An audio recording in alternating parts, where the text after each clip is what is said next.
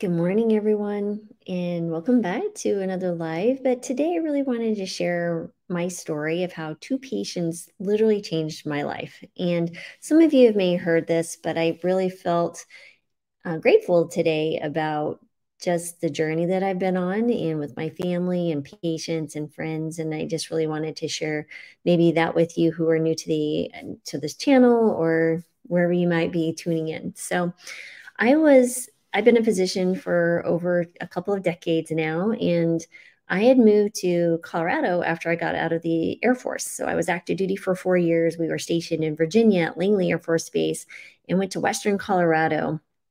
And I ended up taking a job in a little town called Rifle, Colorado. So yes, it's named after the gun, like rifle. Apparently, the story goes there was a rifle found leaning up against a tree, and that's where they found it. The town of Rifle. So Rifle is nestled up in the Rocky Mountains. The Colorado River runs right down in the middle of town. You literally have to cross the Colorado to get to different parts of the town. Beautiful area, salt of the earth people. And I worked in a little hospital. I think there's 25 bed hospital now. It was smaller, but they've expanded. And I worked in the family medicine as a family medicine physician. I did inpatient, outpatient, nursing home, you named it, I did it there. And so it was a really good time to be in kind of a rural area. And one day, 12 years ago, well, actually 2012, so 11 years ago, I had a patient come see me who mentioned that meat and dairy upset her stomach. I said, well, stop eating meat and dairy. Didn't really dawn on me that that was a plant-based diet. But what was interesting was 30 days later, she came back for a follow-up. And in that appointment, she actually brought her daughter with her, who was 16 at the time. And in Rifle, Colorado, as you can imagine, there's not a whole lot of vegan or maybe health restaurants. There's steakhouses and Mexican restaurants. I think they have their token Chinese restaurant as well. But in this discussion in the follow-up with her daughter, she goes, now I want you to tell Dr. Marbus what you did. And so in my mind, I'm thinking, oh, goodness, what did this poor child do to come to her mother's appointment? But she said, you know, I wanted to help my mom eating a healthier diet, you know, and so I cooked with her and we ate together and I felt so good that I stopped 2 of my ADD meds or attention deficit disorder medications. So that really got me. The mother was like, why was she able to do that? I was like, I don't know, but that's the coolest thing I've ever heard. So the really important thing was the discussion that we had after that revelation was me asking, what did you eat? And they said, well, we ate what you said, which was beans, whole grains, nuts and seeds, fruits and vegetables, right? They literally had to go to the grocery store and cook foods at home. So there were limited, you know, they were limiting their processed foods. They were avoiding animal products and dairy and meat and such. And for a teenager to have such mental clarity and feel so good within 30 days of changing their diet, I was astounded. And that was the moment that I dove into the plant-based rabbit hole, and I've yet to emerge. And it's been a wonderful journey. So the first thing I did was I Googled ADD and plant-based diet, basically. And what came up was T. Colin Campbell's book, The China Study. I ordered it on Amazon. It came, I read it in 2 days. I don't know if any of you have read that book, but it's a thick book. And I was enthralled by the science showing how you could turn off and on cancer with different types of protein. Animal protein could turn it on, and plant-based protein, you know, kept it turned off. And I mean, it was just astounding to me to see this amazing science that was many years old. And then I was like, why didn't I hear about this in medical school? Well, as I started doing more research, I was really trying to figure out what this meant for me as a physician, but also in my personal life, because I'm a true believer that I need to be living by the standards that I'm holding my patients accountable to, or, you know, advising them to. So if I say go exercise, I'm exercising. If I say eat a plant-based diet, I'm eating a plant-based diet.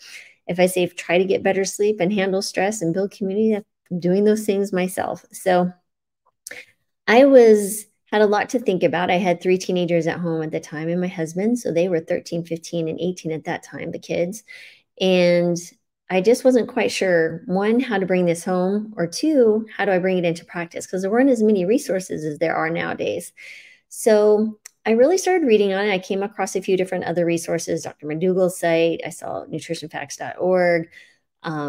I watched the Forks Over Knives documentary, all these things. But I really wanted to practice this one more time on another patient because I was really focusing in on the anti-inflammatory components of a whole food plant-based diet as well. And a patient came in 2 weeks later who had lupus. Now, this patient had 12 different medications, 50 pounds overweight. She was on high doses of steroids. She was on medications to suppress her immune system. And she was coming in because she was basically relaying the story that she was unable to probably continue working because of the significant pain that she was having. And the lupus was really taking a toll on her life. And mind you, she was younger than me at that time and had only been diagnosed a few years earlier. So I listened to her. I'm looking at these medications and thinking there's not much more I can do here. Even a specialist, you know, because in rural Colorado, as in many places in rural America, it's difficult to find a specialist. So your primary care provider often is the specialist, the rheumatologist, the urologist, the cardiologist, and so you can get to a place where the specialists are actually living.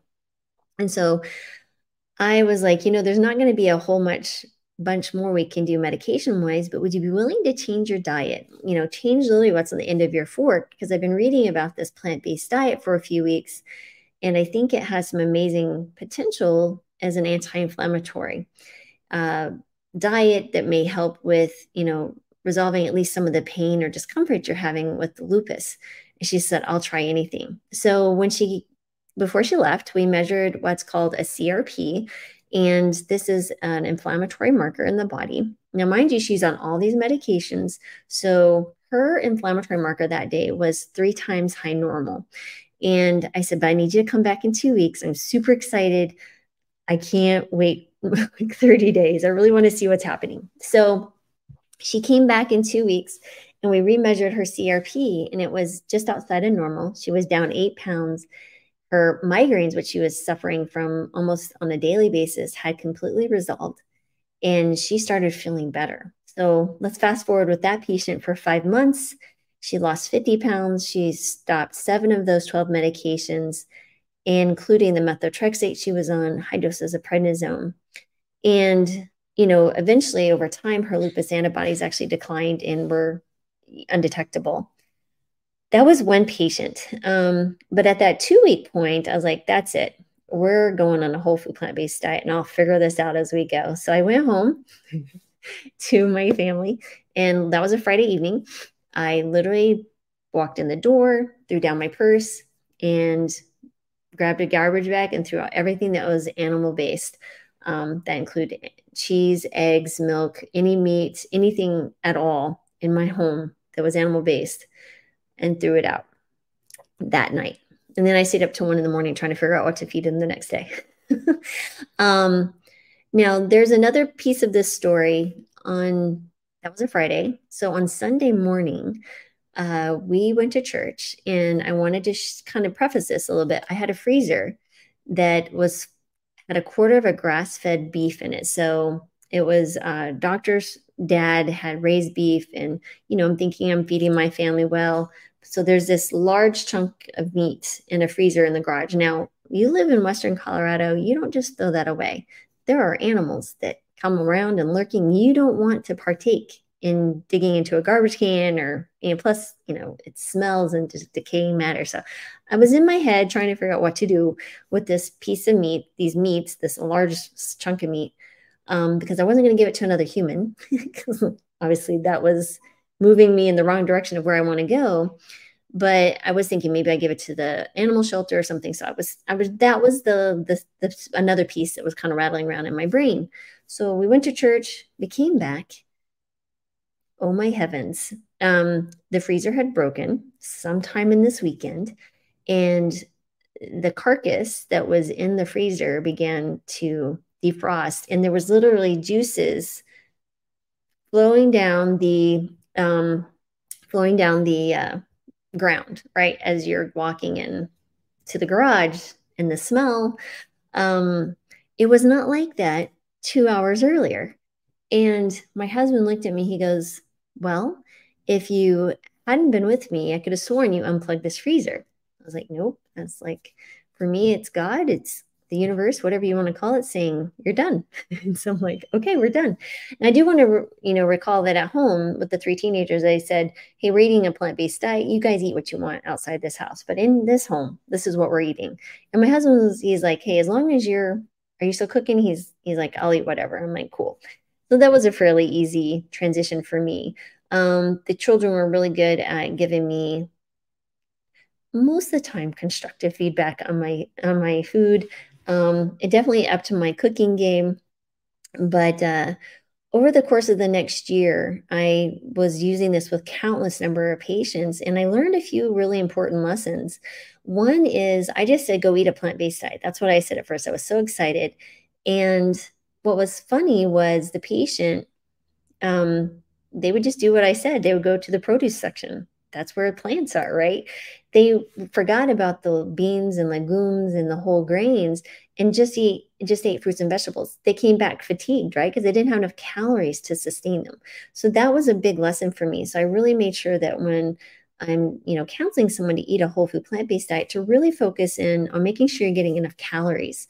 And so that's fruits, veggies, beans, and whole grains, and some nuts and seeds. So that was one big lesson. And then I really quickly learned, I had a type 2 diabetic that was insulin dependent, and literally she took what I said to heart and had to stop 60 units of insulin in 72 hours.